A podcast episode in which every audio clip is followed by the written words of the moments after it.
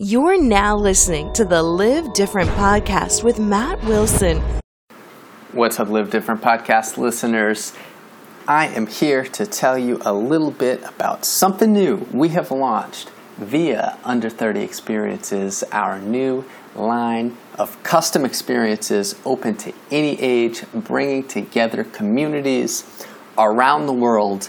Literally, if you are a blogger, a fitness coach, a yoga teacher, or someone who has a community that you want to bring together to go on an amazing trip somewhere across the world, you should bring them down to Costa Rica. You should bring them down to Tulum, Mexico. We will organize your trip to Bali. We will go out there with Iceland with you and up to 20 of your closest friends, followers, community members, open to all ages, custom dash experiences.com. That's what's new with me and the whole Under 30 Experiences crew. If you haven't seen it, check that out, as well as our new trip to Thailand. You guys are going to love 10 days from Bangkok up to Chiang Mai in the Highlands and down to the glorious islands of Thailand and Southeast Asia. Check us out, under30experiences.com. And now, back to your regular scheduled programming. Hello, everyone, and welcome to the Live Different podcast. I am your host, Matt Wilson, and today I am here with Diana Stobo, the author of Get Naked Fast Stripping Away the Foods That Weigh You Down. Diana is the owner of The Retreat, a beautiful place that I had the chance to visit in Costa Rica, uh, and she is also launching a probiotic prebiotic bar, which I'm really excited to talk to her about. She has a wealth of knowledge on detoxifying your body, becoming healthier, has an amazing story, and uh, I'm really excited to talk. So, Diana, welcome. Thank you. Thank you. Yeah, there's a lot of things going on right now in health and wellness, and I'm like, you know, right there. right there. that's awesome. I mean, that I listen to so many podcasts and listen to so many, uh, read so many books on the subject that the wealth of information that's out there and now accessible to the world, where before it was go to your doctor and get a pill, uh, but now you can actually have the ability to take your health into your own hands and a an approach that actually prevents these things so you don't have to start thinking about it in uh, you don't just think about it when you get sick. You can you can prevent all of the different ailments that are, are so common in today's world. So yeah, I'm I'm excited to to chat and uh, maybe if you don't mind sharing a little bit of your own story, uh, I think that'd be a great place to start. Yeah, no, I will. I actually want to um, talk about what you just said because um, one of the things that I see is there are a lot of books out there, and books are really important to read because books are the ones that um, have done the research, have done the, you know, not opinion books, like real research books that can tell you the truth. If you're getting your information off the web or if you're getting your information out of media, you're really not getting correct information. And I think people get really, really confused and they think that they know. And I run across this all the time. And sometimes I'm not very popular because I demystify their belief systems and, you know, tell them that that's just a bunch of malarkey and that, you know, blah, blah, blah. And people wear their their health and wellness like a badge of honor. You know, they if they decide they're going to be paleo or keto or they're doing some kind of diet or they're they're whatever they're doing in their life, they they protect it because it's it's a belief system. It's like a religion for them. Sure. And and they don't want to hear anything else. They don't want to believe. And the I pride myself on being a guinea pig. Like I am a petri dish. And I'm not always doing well because because I'm always trying something new. But I can't teach if I don't know.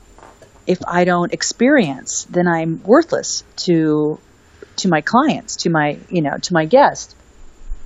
So um, it's really important that um, people recognize that there's so much more information out there than what they get.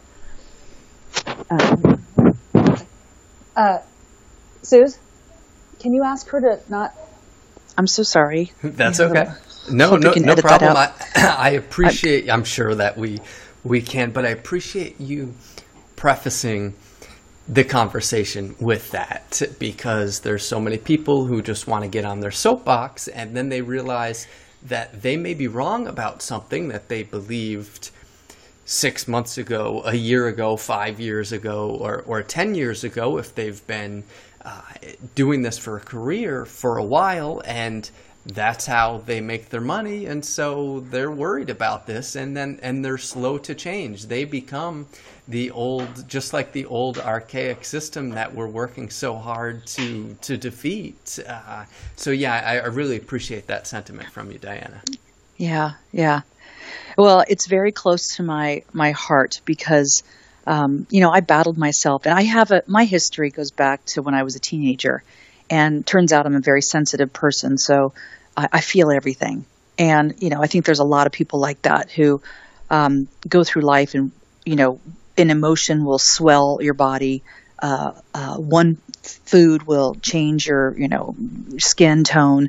I mean, I'm just that girl. So at a very young age, I learned to use myself as a petri dish to learn to control um, my health, my the way I look, the way I feel, and all that. And I know there's a lot of people who go, "Oh, I never noticed. Like I I can eat this all day long and then I don't notice anything," or "Oh, I never work out and I'm just perfectly fine." Until later in life, and all of a sudden, bam, they're hit, sure. and they're like, "Wow," and they learn nothing because they didn't have to. I was sort of forced to at a very young age, and I tried. In fact, when I was in my teens, um, I decided to go vegetarian. And I mean, I think I was probably 12, 13 and then for a very long time, I didn't know it was called a raw diet, but I was on a raw diet for so long. I was making my own almond milk way back, way back in the late 70s, actually.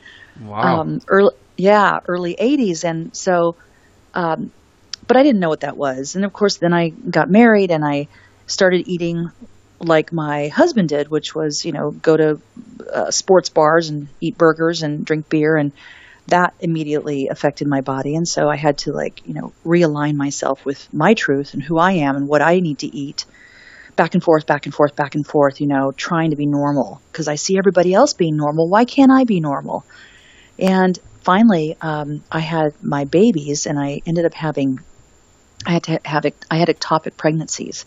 So I was pregnant eight times and I only had um, two uh, pregnancies to fruition. One was twins, and the other one was a singleton, but those were done through in vitro fertilization. Well, you know, in vitro is just loading your system up with a bunch of drugs. So, again, causing issues in my body, being really sensitive. So, I blew up, um, really unhealthy and very toxic. Um, turns out years later, and I read, I, you know, I was pre med. I would tell you when I started college, I was pre med, so it was an, an, interest of mine. But then I had to pay my way through college, and it became very difficult. So I kind of bagged out and went communications, blah blah blah. Ended up doing food, and here I am circling back around and reading, you know, uh, medical research papers. I just I love it. I love it. I should have been a doctor. I probably will be before I die. And and I realized that um, you know my body was really teaching me so much about what I needed to know and um, turns out that ectopic pregnancies are from a candida overgrowth in your tubes. But nobody's actually documented that because they keep it hush hush under the research papers. And nobody can explain ectopic pregnancies. But if you think about it, ectopic pregnancies is when the the um, the egg goes through and it gets stuck, and then it starts to grow in mm. your tube, and then your tube explodes. So that's why I didn't have uh, babies normally. I wasn't infertile. Anyway, then I ended up doing in vitro, blew up, blah, blah, blah. I had to like recover, detox my body from all those drugs, and, you know, learned a lot about myself along the way. Uh, finally, uh, went back to my vegetarian and then completely raw diet and healed myself of not only did I have candida overgrowth, but I had E. coli I had um, I was precancerous in my stomach at the age of 33, and it was very scary. I had ulcers, bleeding ulcers, and I remember going to the doctor, and he said um, I had to do a laparoscopy, and he says you're raw tissue from the esophagus down. And I'm thinking, wait a second. So by the time I eat food, all the way down before I excrete the food and raw tissue.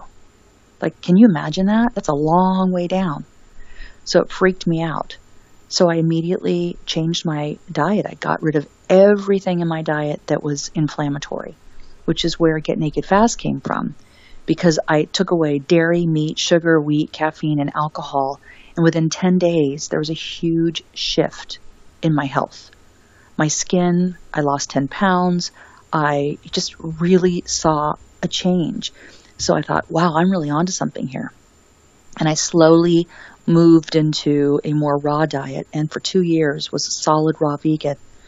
And what it did is it cleaned my blood, it cleaned my tissue. They said I had Hashimoto's, which is an autoimmune disease.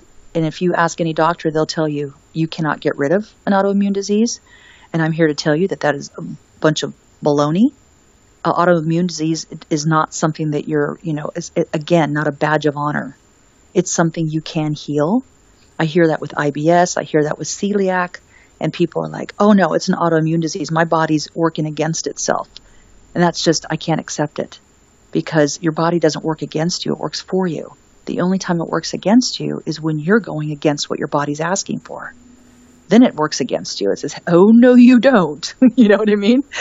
So here I am healing myself, learning, and then subsequently I began healing other people and helping them.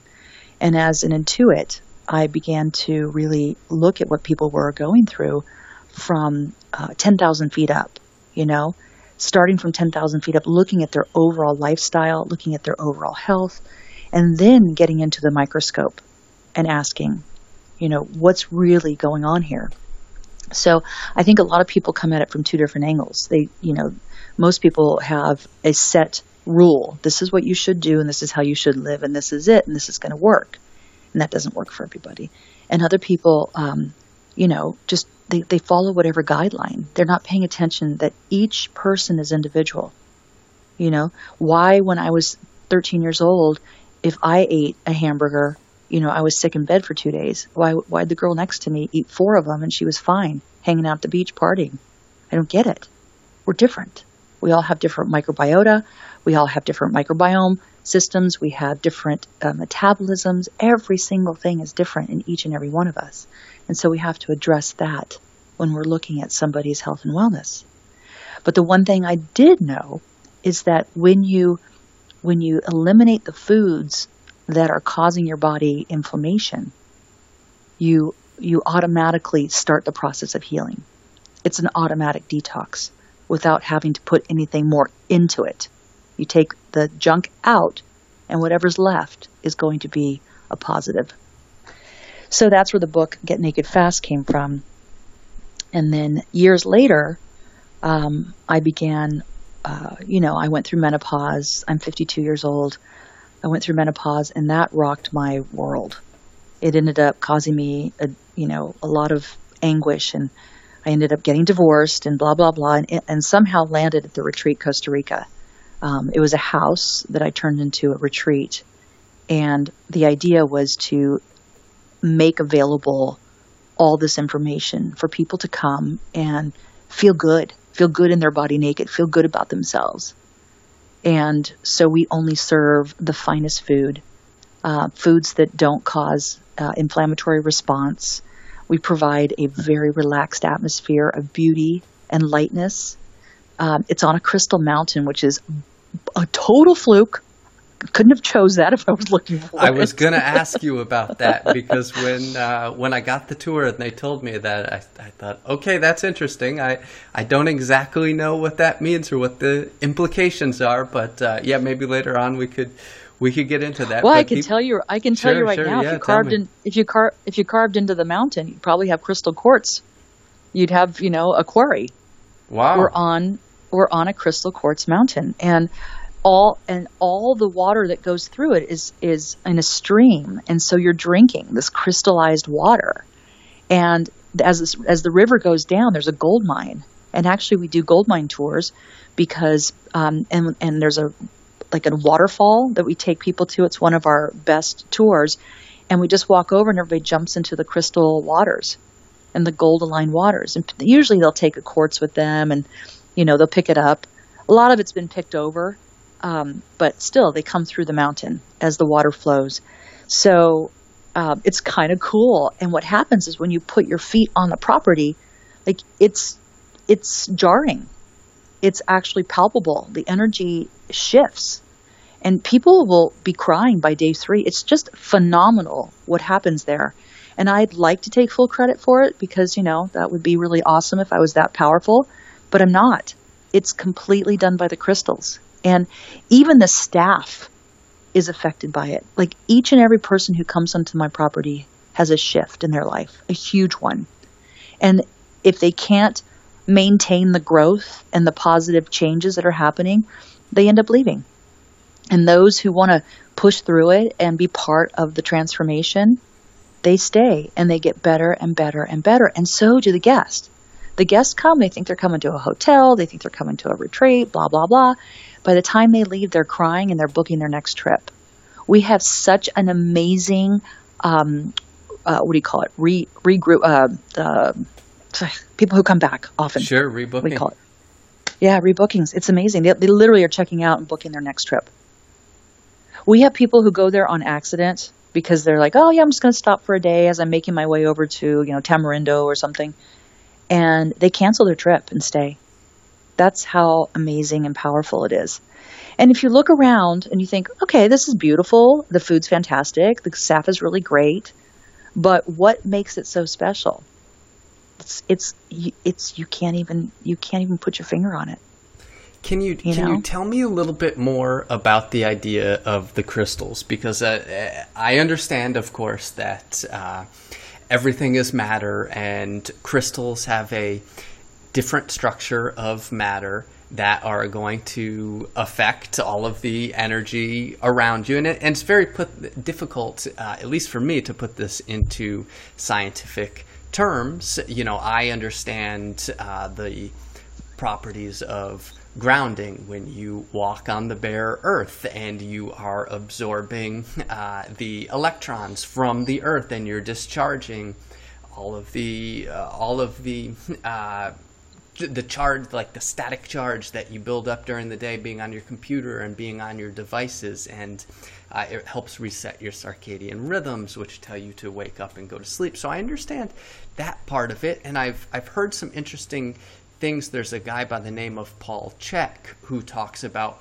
running your water through crystals. And I know it sounds really crazy, probably to anybody who's listening, but this is a really credible. Uh, this is a really credible guy, and so who who actually does understand the science behind it. Could you tell me a little bit more about how the how having a yoga retreat on crystals would actually help someone feel or make someone feel differently? Sure. Well, I'm not as scientifically profound as I'd like to be on this subject. However, um, what I do know about crystals is, is they are in constant transformation on their own remember they're constantly growing and changing. And it's the light energy and the earth energy and all the things that come in that transform it from dirt to crystal to gold to any kind of metals that are, uh, you know, malleable. So these things are constantly shifting and changing. Being on dirt is absolutely very grounding because you're connected to the earth's core. You put your feet on dirt, you put your feet on sand, and you're getting deeper into the earth's core uh, you're getting a connection to um, really the vibration of the planet, which makes you no longer this entity that's not part of the planet, but connected to the planet. And if the planet is constantly shifting and changing, and if the universe is constantly shifting and changing, and then you're connecting to it, then that makes you something that's malleable. So now you put the crystals in it. So you're looking at an area that's particularly shifting at a rapid rate. You're not looking at just one area that happens to be dirt all the way down until it gets to the core, which is all crystals and rocks and, and metals. These are nature, right? But you're in an area that's actually shifting and changing and uh, transforming on a constant, on a constant positive vibration and moving. So imagine when you connect to the earth in an area that's already connecting and growing at a rapid rate. Imagine what's going to happen to you.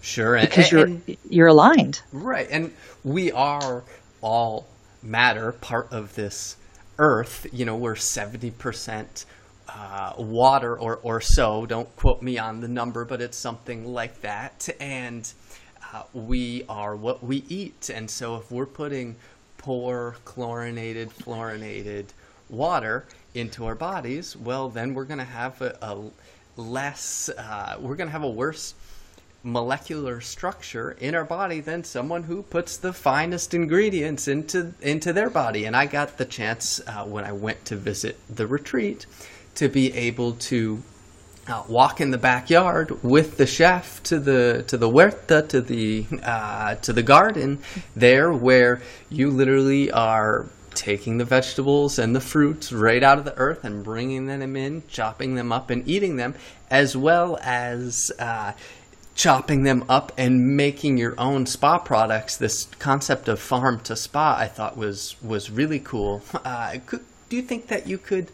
Expand a little bit, Diana, on the concept of "you are what you eat"? Uh, as we've yeah, kind totally. of as we've kind of have discussed, you are the environment that you are already in, which includes the air that you're breathing and and all of these things. But how about what you put into your body? I think that would be a good little segue.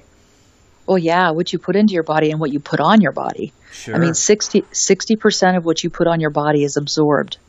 Sixty percent. So if you're putting chemicals on your body, you're absorbing chemicals. If you're putting uh, herbs and fresh sea salts and uh, cane sugars on your body, then you're absorbing that as well. So um, think about that with the farm to spa. We try to make everything as close to the earth as we can, and it actually has a more profound effect, really, ultimately, than any kind of chemical. A chemical may have an immediate reaction, but then it'll have a counter reaction as most chemicals do. So it's the same thing with food. Um, there's this movie. I just, gosh, what's it called? I, was it called Health Matters or something? Um, there's a current movie out that shows when you're eating something, and I love how it just it, it it's it's made up. I'm sure it goes inside your body. It shows how your cells are reacting immediately to food. That is true. That's exactly what happens.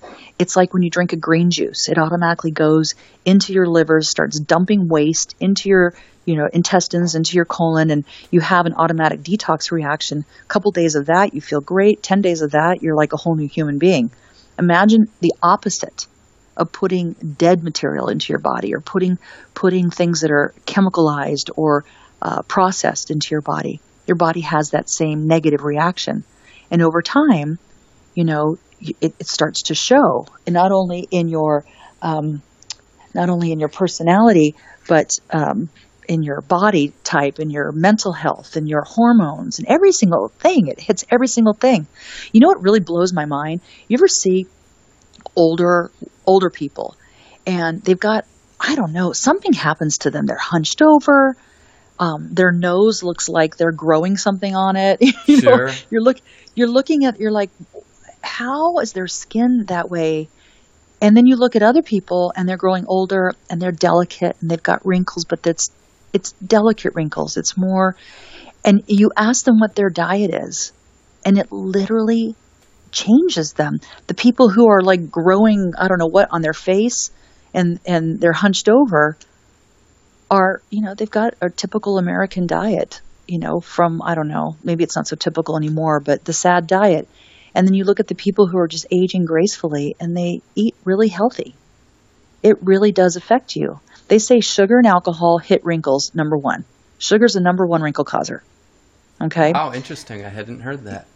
Yeah, it's a number one wrinkle causer. And of course, if you add wine to that, you know, you can put people in categories. I can look at somebody and tell you what they drink, what kind of alcohol they drink. You can you can actually look at the body type of somebody and tell them what kind of food they're eating. It's Wow. just it's un, it's unbelievable. And you when can you certainly see sell, tell by their teeth what they've been drinking. exactly, yeah, right, red wine. Sure, sure. That's But- a dead but giveaway. I think of some people who've got skin and it's like bulbous almost. It's there. It's candida. They've got candida in their skin and on their face, and it's coming out in in their pores. So there's so many things that are affected by their health, and the first thing people do when they're not healthy is they go to the doctor, and then the doctor prescribes a medicine, and it's instead of looking at their diet. You know, I have a girlfriend who, bless her heart, she's always been in shape. She was a marathon runner. You know, she ate pretty much anything. She lived on coffee and white wine. She was a big drinker and not a great drunk either, but you know what I mean? That that girl that I used to call them the shards. They were just like, you know, around five o'clock they started drinking Chardonnay. They wouldn't stop until the night, and they'd start again with coffee the next day. Super skinny, super in shape, Sure. but coffee all day, Chardonnay at night. And you're like, oh my God, they're so skinny, and they work out and they do marathons. Well, she announced that she had cancer when she was about 47 years old. I wasn't surprised. I saw her diet. I knew what she was putting in her body every day. And immediately she calls me because she knows I've cured a lot of people. And of course, I said, you know, the first thing you need to do is get rid of your coffee and your, your wine. And she's like, what? That's my primary diet. like, what am I going to do? And I gave her some suggestions, and then I didn't hear from her. So I don't know. Maybe she took it, maybe she didn't. Who knows? Um, I know she went and did, um, uh, what do you call it? Uh, when you have chemotherapy. There you go. oh, jeez. And and she did chemotherapy and she did a whole bunch of other things and then she was in remission. I saw it on Facebook and then she, uh, you know, a year and two years later, she contacted me and I was in New York City and she says, "Hey, do you want to get together?" And I said, "Absolutely." And I saw her and she looked amazing. She looked amazing. She looked younger than ever before, and she had all that skin, that what I call that bubbly skin. You see, it's like where there are pores, and she looked amazing. She was lean as usual, but, but even more so. But her skin looked fair, and she looked young. And she said, "Yeah, I've been in remission. but I've had cancer like four times since then in two years." And I said, "What have you done?" She goes, "I went on your diet." Wow. She says, "I just I don't eat any meat. I don't eat eh, drink any alcohol anymore. I don't have any dairy." And she's in remission. She was stage four. She was stage four. A- and you know, not to not to just pile it on, but long endurance exercises like marathon training is a tremendous stress on the body, which most people don't ever fully recover from. Most research, research is showing now that high intensity training or interval training with proper amount of rest and not just get not just running going out and running a dozen miles uh, is far better for you at this point. They, Totally. they yeah, they really talk about um, if you have, you know, if you're battling something like cancer, definitely don't be doing lots of endurance work. Um, I think that's that's very important. So that Diana, if people out there are listening and they're thinking, okay, we get it, we want to live longer, we want to uh, look great naked. We want to be able to, you know, avoid things like cancer. It sounds like you have an elimination diet uh, lined up so that people are going to be able to understand what their body reacts to and they're going to feel better, you know, after 10 days, like you said. Uh, and they may feel worse at, at first for sure.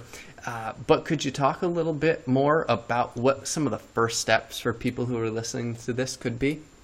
Yeah, totally. I mean, well, Get Naked Fast is about um, eliminating the foods that we are stripping away.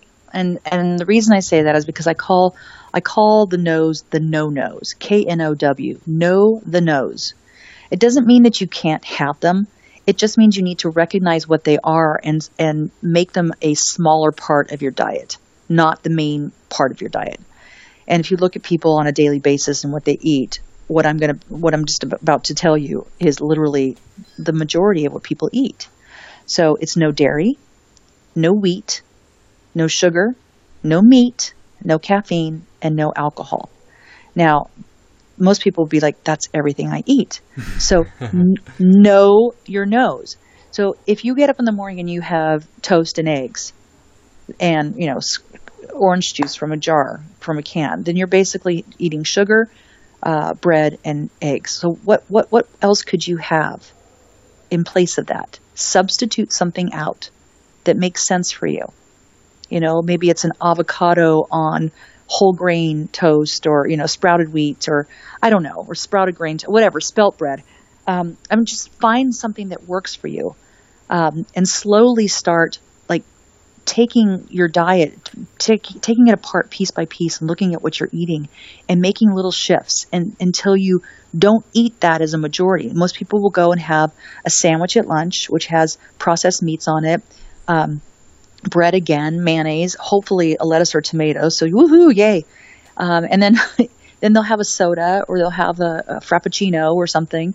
And then at dinner, it's lasagna, pizza. I mean, the basics, right? Or they'll have a big piece of steak or piece of chicken um, with some pasta. Who knows? So really, they've had no greens. They've had no fruit. Uh, they've had no nuts, and they haven't eaten anything from the earth. And that's where we go awry. Is that people are mostly eating um, the basic foods that are available everywhere, and they're not looking at the overall picture.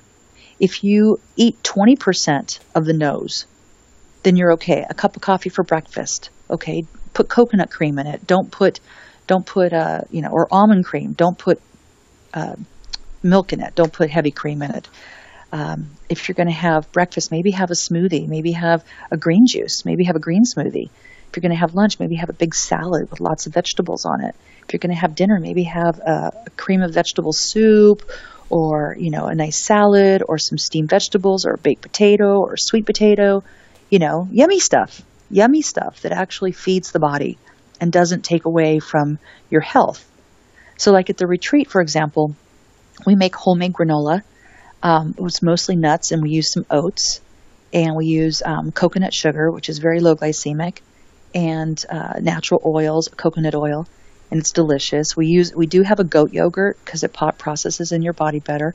We make fresh eggs, farm fresh eggs if they want them, but we serve all kinds of fruit and three different kinds of juices, and we do a chia pudding. So there's more than enough food to eat for breakfast, and people love it. Um, and most people will opt out of the eggs, or they'll have the eggs, and it really depends on their protein needs. You know, some people actually need the protein, and I'm not against it. All I'm po- pointing out is that we eat too much of it.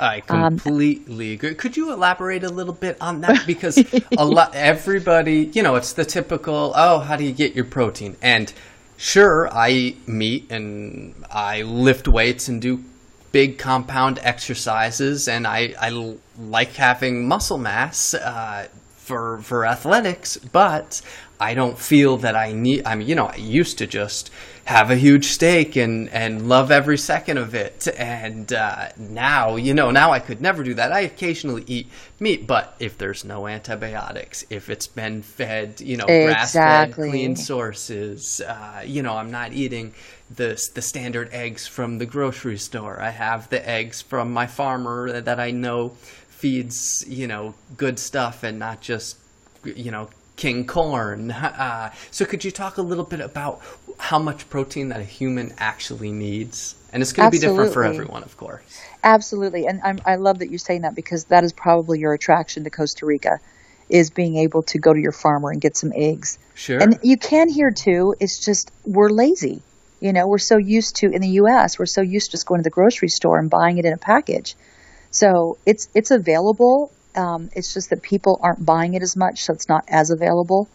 And you know everything, and even Costa Rica, bless their heart, they've got they've got their you know their systems too, where you sure. can't always find the best of the best. Well, I find it diff- more difficult here because you have to go to the farmer because you certainly don't want to walk into a supermarket in rural Central America like I live because that's the you know that's just the stuff that big corporations are trying to exactly. get people to bottom feed on. You know, it's they they totally yeah, that's all processed stuff. So if I have if I'm going to to live down here, I need to know the farmer because there's no you know there's not many organic choices in the grocery store. In the U.S., it's easier in that regard.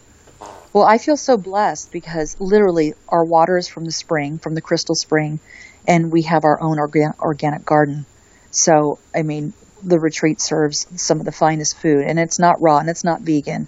It's just we're so lucky, and we've really built upon that to make sure that we're we have a lot of available good food um, because we, we couldn't rely on the, the resources to give us what we wanted. Um, but as far as protein goes, um, I definitely was one of those raw vegans who said it's all a bunch of baloney, that you don't need your protein, um, that you can get it from your vegetables and you can get it from your grains and you can get it from your um, nuts and seeds and blah blah blah. Um, but then about five years ago, um, I went from this very thin, very thin, almost gaunt thin raw vegan to um, starting to get very fluffy, like hugely fluffy. Like suddenly my arms were covered in cellulite and my, my, my muffin top was getting bigger and I was going, what's going on here? And I was asked to do an, to MC the, the raw, uh, what is it, Raw Living Expo in Sedona. And I remember standing on stage and I was feeling kind of fluffy and getting old fast. And I looked out into the sea of all these raw vegans and a good portion of them, I wouldn't say all because, you know, there's eight, there's different blood types, but a good portion of them were looking a lot older than they should. And a good portion of them were looking a lot heavier than they should. If you're eating a raw vegan diet, you should not have excess weight and cellulite and fluff on you. And so I started to do some research and I had my blood done, and it turns out I was going catabolic. Catabolic is when your body starts to eat its own protein because mm. it's not enough. And I didn't know that. And of course, I'm an O, I'm an O negative blood type. So, you know, I haven't really eaten for my blood type. I haven't done that whole thing because I've never loved meat. Because remember, I was a vegetarian when I was 13. But um, I did eat, I did eat some fish. And I did eat some cheese when I was younger, and I did eat eggs that was my vegetarianism. You know, that was my my version of vegetarianism. Sure, that's what worked for um, you intuitively. Exactly.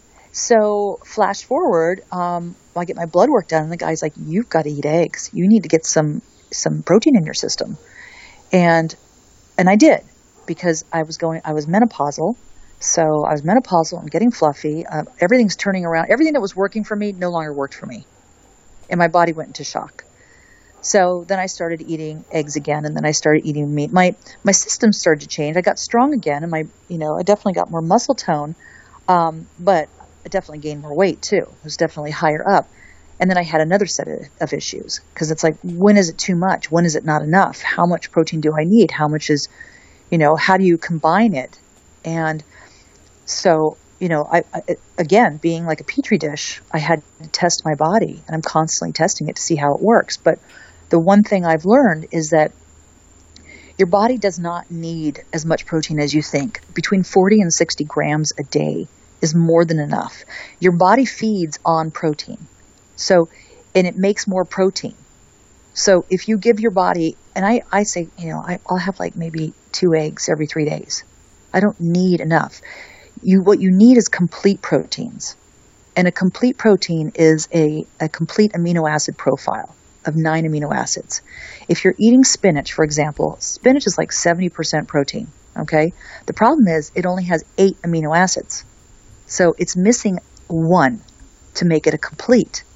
So you have to combine it with something that has that missing link. So let's say, for example, it's brown rice. Okay. So if you have brown rice and sauteed spinach, you have a complete protein. Well, not we're not going to sit there and like evaluate how many amino acids are in each thing. It's like counting calories. You know, come on, it gets exhausting for us to sit there and go, wait, my bean doesn't have, it's missing, it's missing L, L-arginine or, you know, or whatever. And sure. Like, Run, go get me some L-arginine. So, um, so it's just easier to eat a complete protein and animal protein is a complete protein. All right. Um, it's easy to get 40 to 60 grams because that's really all you need to build on your own proteins. Uh, depending on your size, depending on your female, male, what your body type is, what your blood type is, and even A type bloods don't even need that much. They're perfectly fine being vegetarians. Can you tell me a little bit more about the blood types? Because I would understand why you would want to take a, a blood panel and a complete hormone panel, especially after you went through menopause or you've had hormonal changes in your life and then you can adjust your diet to be able to adjust your your hormones um, but yeah tell me about the blood type and how that determines how much protein you need well i'm not an expert in the blood type um, diet and um, and I could nerd out on you all day long because this is like my favorite subject to talk I've, about. Yeah, I've never, I've never heard of this, so I'm, I'm curious. but, but in general, the idea is um, O type have been around forever. Okay, so we're like the we're like the cavemen. So, and uh, and a lot of the paleo diet and a lot of um, that diet is based on the caveman diet, which is, you know, uh, vegetables and and meats. You know, kill a dinosaur and eat it, and you know, dry it for jerky, and then just live on it all winter long. Um, so that's the idea of O's. So O's generally can eat; they're the most universal, and they can eat everything, but they need protein, animal protein. This is what the O, the blood type diet says. Um, then you've got the O positive, same thing, and then you've got um, B, B negative, B positive, and they can go either way. They can eat meat, they can be vegetarian. They don't need that much. They're they're more equally balanced. O's seem to need more protein in general. B's are kind of like, mm, yeah, they can, you know, they need to have some, but not terribly. ABs tend to be less protein. Um, and then of course that's a combination AB, and then A's can be vegetarian. And you can see in body type, O's are strong. They've got big muscles. They tend to be more grounded, a little little heavier in the bone density and muscle density. Um, B's are more uh, kind of average weight in general. They tend to be a little bit more um, uh, even. Let's call it let's call it size medium. Okay, and then A's tend to be very petite. They tend to be very uh, skinny. It's those skinny arms that can never grow. You know, you can see it in somebody. If you see someone thin, ask them what their blood type is. I bet you they're an A. Very seldom are they. Yeah, very seldom are they a B or an O. Um, but O's, if you see people who are muscular but very, you know, you see people who are lean but muscular, they tend to be O's. It's not always right. But what's interesting is I had my um, iridology, my eyes read once, and I'm an O type. And since I was a vegetarian and vegan for so long, she said, "You know, you've, your your body type is an A." She says, "But I can see in your eyes that you've changed it. You've literally transformed it." And that's why I was so thin. Wow! Because I had transformed it by not eating any meat. But eventually, my body kicked in, and it it rejected it. Hmm. That, that's, yeah, that's that's really interesting. I've of course had uh, complete blood panels done through things like Wellness FX that have had me make uh, dietary changes and uh, through 23andMe and getting my uh, genome sequenced, they were able to tell me actually about detox pathways uh, and what genes that I had that I was, which meant that I was susceptible for those genes to be become activated. And okay if you don't watch out uh, your the gene that makes you susceptible to heart disease and saturated fats could turn on or you know it immediately told me don't eat dairy because on both sides of my family i have genes for lactose intolerance. Um, and on and on and on the list the list went. But if anybody's interested in that i would i would highly recommend uh, looking into your genetics. Yeah um, yeah, exactly. Di- so Diana, but more, but yeah, go ahead. But more importantly, is testing your body honestly, because you know your body shifts and changes, and its needs and desires change equally at all times. And I think it's important, you know, not to listen to the hype and to follow what feels good for you. It's really fascinating because, like, for example, apple cider vinegar. I'll use that as an example. Everybody's, oh my god, it's the best thing in the world. I ever since I've been taking it, my whole body detoxes. I feel so good. I've lost weight. Blah blah. And I'm like, I just can't even stomach it. And then when I got tested, it turns out I'm allergic to it. Oh, interesting. So, yeah, I mean, uh, why am I allergic to it? I have no idea. I just was never. I never wanted it. I never craved it. I couldn't. I couldn't swallow it.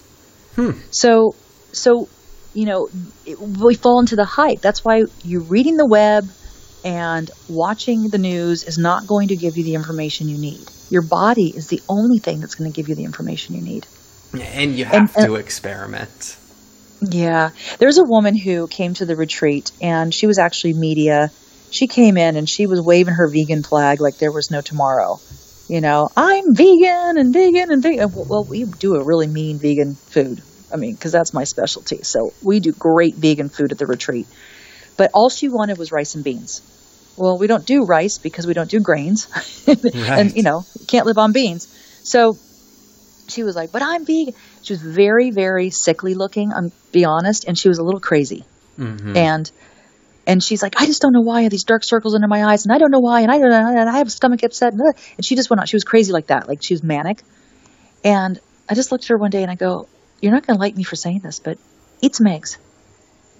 And and she goes, well, what do you mean? I go, you need to eat some eggs. You, your your eyes are really sallow, sallow and black, and I feel like you're just not getting enough protein. And she's like, well, I, I could probably handle the eggs because I won't kill an animal. I just want, you know, she was on she was on her vegan soapbox. So sure. she did. She started she started having eggs every morning, and within three days, she looked healthy. She's like, I feel great. My stomach hasn't hurt. So she was a mess, and she, but she was so stuck on being this vegan that she couldn't see that her home body was like rejecting her choices. Right, falling into the dogma, following the following exactly. the religion of of veganism. That's exactly right. Which is why, uh, if if I may talk about the Truth Bar. Um, sure. I was so the Truth Bar was developed a couple years ago when I was working with um, NBC Universal in this uh, this uh, uh, infomercial, and they asked me to write a diet plan, and for this uh, exercise called Tabata, and we did a case study for a month, and the diet turned out to be extremely successful. And of course, there was vegan options, but it had meat in it. Um, and it was called the 20-20-60. It was 20% oils, you know, oils and fats, uh, 20% protein, and 60% good carbohydrates. Good carbohydrates meaning vegetables, uh, slow burning beans, uh, some fruit. So it was a 60% vegetable diet with 20% meat and 20% oils. And people were getting cut up and muscular and lean and they were loving it. The diet, the exercise was great too, but even after the exercise program was done, the diet was far superior. So they asked me to create a bar or a whole uh, line of nutritionals. And so I did. Turns out that it, there was a lawsuit and, you know, all the blah, blah things, the bureaucracy that happens with that. And I ended up with 14 products. And the guy who did the infomercial said, Hey, let's bring this uh, product to market. He goes, Let's start with the bar. So I had this 2020 60 bar. And I took it, um, which I created, and it was delicious and everybody loved it. And it was loaded with fiber. It was loaded with prebiotics. And I just didn't feel good about it. I couldn't sleep at night because it didn't feel right to me to bring out a bar. You know, I just wasn't it wasn't part of my integrity. And I said, I, I got to do something better. I got to make it better. And I said, I really want to put probiotics in it because probiotics and prebiotics together can heal the microbiome and actually um, help people by eating basically a candy bar, but a low sugar, high, good fat uh, candy bar. He's like, well, where's the protein? Where's the protein? Where's the protein? Where's the, you know, you know that one. It's got to be a protein bar. You need like 20 grams of protein. You need, I said, no, I can't do that. I can put 10 in if that's like what you need. That's fine. But I'm really not hung up on the proteins. So anyway, I created this bar. It was a hit. It's continued to be a hit. It's an amazing bar. Um, I do have two that are um, only have three grams of protein, and those are more uh, energy, hormone, probiotic, prebiotic. Those are coconut and coconut raspberry. And then I have the protein ones that we have rice protein and a little bit of whey. And when I say a little bit of whey, in a vat the size of China, you know, it's like maybe uh, a barrel of whey. It's the, the percentage of whey that's put in there is just to lift the proteins up for people who are hung up on protein. Right. I, um, I can't do whey, you know, for, for me, for example, but that's that's a perfect, uh, yeah, yeah, that's a perfect example of you have to know what works for you. Exactly, exactly. And so we're trying to be, you know, well, we have two, we have a vegan product and then we have the whey product. But, um, yeah, whey doesn't bother me. But remember, whey is a vegetarian food. It's at a non-dairy state. And it, very few people get affected by whey in a bad, a negative way. And if you're non-dairy, it is considered non-dairy unless you have a reaction. And again, very few people, but some people can't handle the milk pro, uh, the proteins, not the because there's no there's no dairy fat in it. There's just dairy proteins. Right. So even, people are sensitive to that. Yeah, yeah, even that all boiled. I, I guess it's milk all boiled down, or or however it it works. Yeah, it's it's non dairy, but no, not it doesn't work for me. But that's important. Again, do you, do you do ghee? Can you do ghee? I do do I do ghee, and that does not bother me surprisingly. So so whey is literally when your milk rots, right? Mm-hmm. The all, all the all the dairy fat and uh, thick protein goes to the top, and all the bottom is liquid. So Okay. the liquid the liquid down below is the whey. Huh. So I guess I can skim off the top, but maybe the the bottom is too dense for me. I don't know, or maybe it's the proportion in which I, I think it's use. so what- what- Interesting. It is interesting. I would try whey. I would try whey separate from anything else you put in your body and see if what kind of reaction you have. Because if it's dairy that you have a reaction to and you don't have a reaction to ghee, then you shouldn't have a reaction to whey. Yeah. However, you know, I, I maybe it's just because I cook with a little ghee, and uh, you know, it's not like I'm dumping it all over my foods. But if I have a scoop of uh, bulletproof whey protein from grass-fed cows, and it's supposed to be a really pure source. No, I uh, it upsets my stomach and I fart a lot, so that's not really fun to Ah. be around. That's get- because they put that's because they put inulin. Hmm. It's there's in, there's inulin in there. It's not the whey. inulin. Okay, yeah, I'll have to check, it, out. Check it out. Check it out and write me. I want to know what's in that because it's not the whey. Okay, I will. I will definitely check it out. Di- Diana, could we? I know we don't. We could. Geez, we could really talk for forever. I want to go back to Thank the. you for sharing me that you fart a lot. uh, you know, I wanted, I wanted That's you awesome. and the rest of the world to know what because that's the sign. You know what I mean? That's Yeah, totally. It's important I for know. when people say, "Oh, I can't do, uh, I can't do whey." You immediately asked. You said, "Well, well, can you not do whey?" Or, or you know, I, I heard you saying, "Are you just saying that because uh, some genetic test told you about milk uh, or, or uh, dairy?" But no, it's literally because I. yeah, that's the red but if flag. you're using, but if you're using a scoop of protein and you're putting it in your shake or whatever, look at what else is in there because Sure. I'll bet you it's the inulin. Okay, interesting. Interesting. I will look at the inulin. I wanted to, Diane, I wanted to go. Uh, we might have to, we could talk forever, and uh, we can actually. I'm, I'm free still for another, for, for a little while, but um, I wanted to go back to what you said about caffeine because I'm sure you're breaking so many people's hearts. I recently have experimented with coming off of coffee and I was a two cups of coffee person every morning. I absolutely loved it. It was my favorite part of the day. I was definitely addicted. I got headaches the first week when I came off and then I started to realize that oh wait that really starts to that really triggers my anxiety in the morning uh, when i do when i did add it back in and so i will still have a cup or two a few cups of coffee a week uh, mainly on the weekends when i'm less stressed has been my strategy and so caffeine definitely is something that I need to stay away from. And I'll still have green tea, and I'm not too crazy after that. Um, but I wanted to hear a little bit more, especially because people do talk about uh, coffee being able to prevent Alzheimer's disease and uh, how it's so high in polyphenols, and that there are so many good properties with coffee. So I'm Totally. curious why you have that in your book. Yeah, and again, again, there are great there are great properties in everything that I've mentioned. Okay, uh, even in alcohol. Uh, there's a great thing I saw on Facebook the other day. It says, "Move over, coffee. This is a job for alcohol." Sure. And I, I started laughing. That's what it's about. It's about jarring your system up and down, up and down, up and down. And talking about the woman I told you who had cancer, who lived on coffee all day until she drank wine. So what you're doing is you you don't have a homeostasis. You're not creating homeostasis in your body. Your body is constantly either high or low or high or low sugar and then down with breads and then up with sugars and then down with meat. So it's getting off the roller coaster, which is more important than anything. Uh, midday, four o'clock in the afternoon, you're like, you just ate this big gnarly lunch that is so bad for you. So, and you're thinking, oh my God, I'm so tired. I can't believe I need to go into a food coma. And then what do you do? You drink coffee to get you back up again.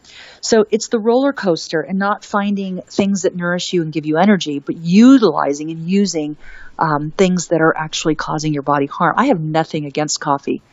Um, I have nothing against uh, wine. I have nothing against tequila in particular. Um, in fact, tequila is my, my, my best friend. But um, these are things that we have to pay attention to. When are we abusing it? When are we overdoing it? And that's why it's not no nos, it's knowing the nos. Paying attention to what we're using too much and how do we eliminate these um, these drugs from our system, these inflammatory responses from our body. Like uh, you know, I go on vacation and I love to have wine with dinner. I notice on day three that I can't fit into my clothes. I know I'm inflamed. It's not because I ate anymore. It's because I drank four glasses of wine every night. Sure. So my body is having a reaction by blowing up. Well, what does that tell you? It tells you it's inflammatory. So maybe I shouldn't have four glasses of, of wine.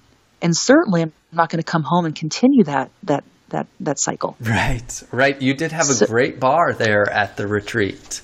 Yeah, we had a great exactly, and we make fantastic handcrafted cocktails.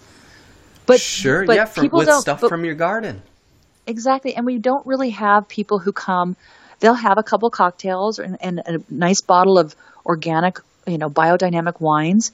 We even do wine tastings. Um, but they're not sitting by the pool sloshing and, you know, having spring break at, No. in Daytona Beach. That's, that's where it's like, okay, you can be healthy, you can have fun, um, you can expand out and still be, you know, you can still be healthy. It's about finding that balance. So, we also serve a filet mignon. We serve lamb. We serve um, fresh caught fish. We serve um, good poultry. Uh, these are things that we, we do serve there. It's not absolutely no. We don't give huge portions. We're not eating a 36 ounce steak. Um, it's all uh, locally sourced from good uh, farms. And it's just small portions of meat, that 20, 20, 60 again, with lots of vegetables. And your salad is ba- your your lunch is basically um, greens. And just doing that just having that breakfast and then having a beautiful vegetable bar for lunch and then having um, a small piece of protein in the evening people feel great in fact we get a lot of we get a lot of costa ricans coming in who ask for protein. So they have this beautiful they come for day passes or for the night and they'll come and they'll ask for a protein plate because they they don't know. They're like what? A meal without meat? Sure. what does that what does that feel like? You know? Because it is about balance and it's about you know finding that right rhythm inside your body. So i still have coffee every morning. You know i do low acid i do a low acid coffee in my almond milkshake love it it's like almond milk low acid coffee a frozen banana and ready for my day um, when i'm in costa rica i have a cup of costa rican coffee because it's so good um, you have to have costa rican coffee Exactly. It's a shame not to. yeah, but I've got I've even have staff members who and and they're sneaking in the back. They're buying stuff at the store and they're eating breads and they're eating you know their processed meats. I can't stop my staff from doing what they're used to. Um, and they midday they're like, oh, I need coffee. Of course they need coffee. They just ate a pound of you know processed meat and a big loaf of bread, Right. Right. and that's not making them feel good. But the the guests aren't asking for it. They're like, oh, I'd like some mint tea, please, from the garden, because it feels good. They don't need that pick me up.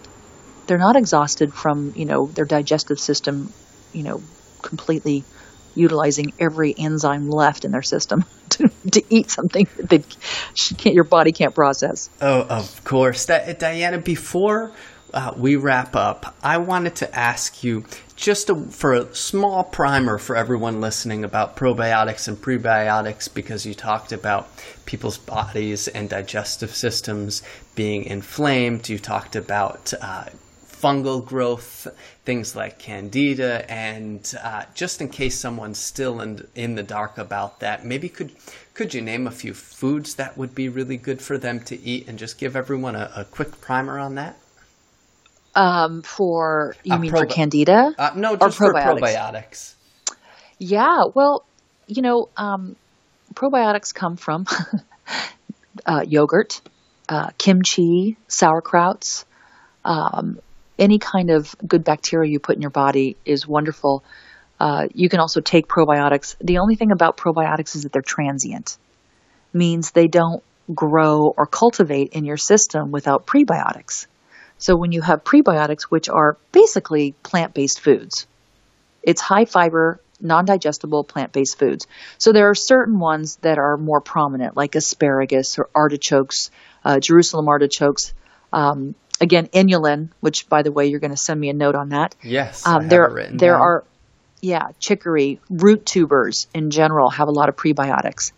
So if you're eating a uh, diet rich in plant based foods, and then you throw in some um, goat yogurt, some you know whole whole milk yogurt, some sauerkraut, not with sugar in it, not Yoplait, nothing you know that's flavored, just that sour, delicious, cultured foods, cultured foods, cultured sour cream, cultured butters, even because those have unpasteurized, very unpasteurized. Important. Yeah, and they what they do is they have um, they're they're they're all the lactobacillus, and there's several million strains of lactobacillus, and those are what your body needs. That's the, remember the whole acidophilus craze. So you get acidophilus from yogurt, you get lactobacillus, you get all the different strains, and vary your probiotics. So if you're taking a probiotic now and you're like, oh, I've got 70 billion strains of this probiotic, it's just transient. Remember, you pop it in, it does a little good. It's like, you know, it's kind of scratching. It's going down your intestines, your intestinal walls, and it's scratching, going, hey, know that I was here.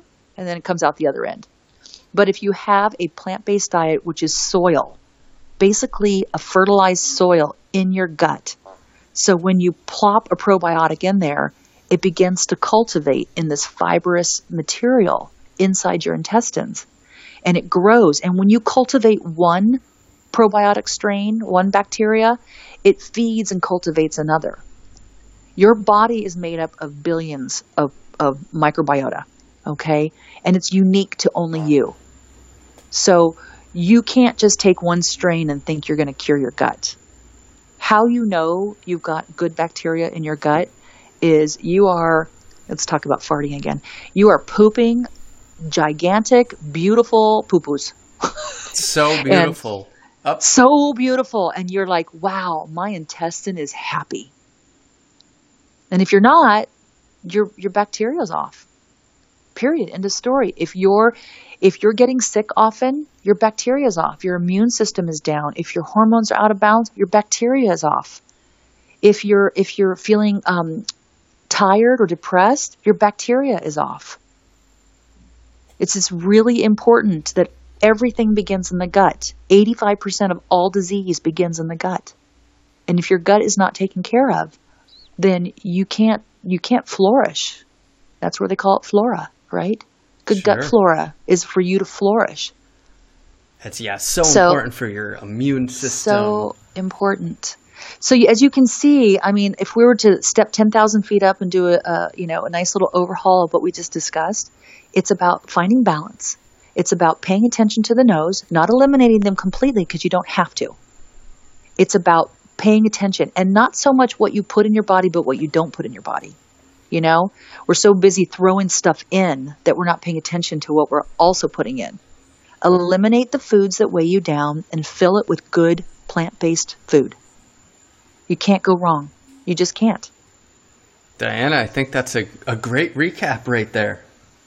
Thank you. You're very welcome. I, I, really like your concept of knowing the no's. It doesn't mean they're always a no, but you at least need to know about them. And uh, yeah, I, I really uh, I like when uh, I heard someone say once that you should think about your body like a garden and you should garden it. So don't just throw the same totally. stuff in there all of the time. Think about how you can put more diverse uh, probiotics into your body. I think that's that's so important. Don't just blast your system with the same one all the time, and then you're going to have an overgrowth of that uh, overgrowth of that weed in your garden. And so, uh, yeah, I, exactly. I, really appreciate your approach.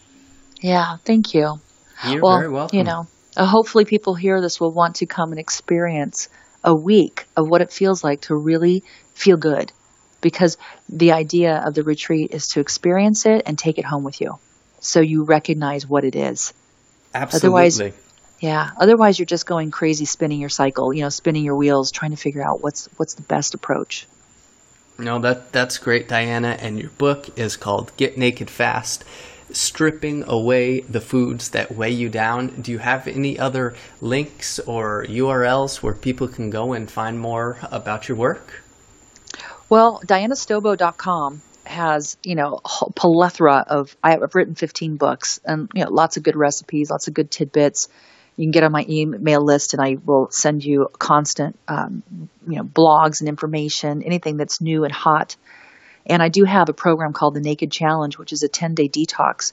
People not only lose 10 pounds, but, you know, get off arthritis medication, antidepressants. I'm not promising that. I'm not a doctor, but this is the feedback that I get from people is they're like, oh my gosh, I had no idea the food I was eating was affecting every single part of my life. And in 10 days, were able to heal themselves. So, and I do retreats on my own. They're called the Diana Stobo Lifestyle Retreats at um, Costa Rica that um, start off with a detox and end with a wine tasting. so you really get a sense of what it's like to live um, fully, you know, because that's what we're all about here. Is it's not how long we live; it's about how well we live. Sure, and most people just go to a to a retreat and they eat all vegan all of the time and they feel great and then they go back to their real life and they just go back to their same habits. But if you have a little bit of a balance during the retreat i think that's an excellent play. Exactly. Sounds good exactly. diana. Well yeah thank you so much for your time. We really appreciate it. Thanks matt. Yo live different podcast listeners. You know what to do you love the episode if you listened this far, go to iTunes. Show us some love. Please, that's all we ask a little five star review. Just a little review. That's all we need. Send it to a friend who needs to get their ass in gear. We're trying to do good work here, and we need your help. Hey, you know what? Special offer. Send me an email personally. I will write back. Matt at under30experiences.com. I want to know your feedback and then I want to meet you in person. Maybe our yoga retreat, maybe our fitness retreat, who knows? Check out under30experiences.com. Go do something awesome with your life.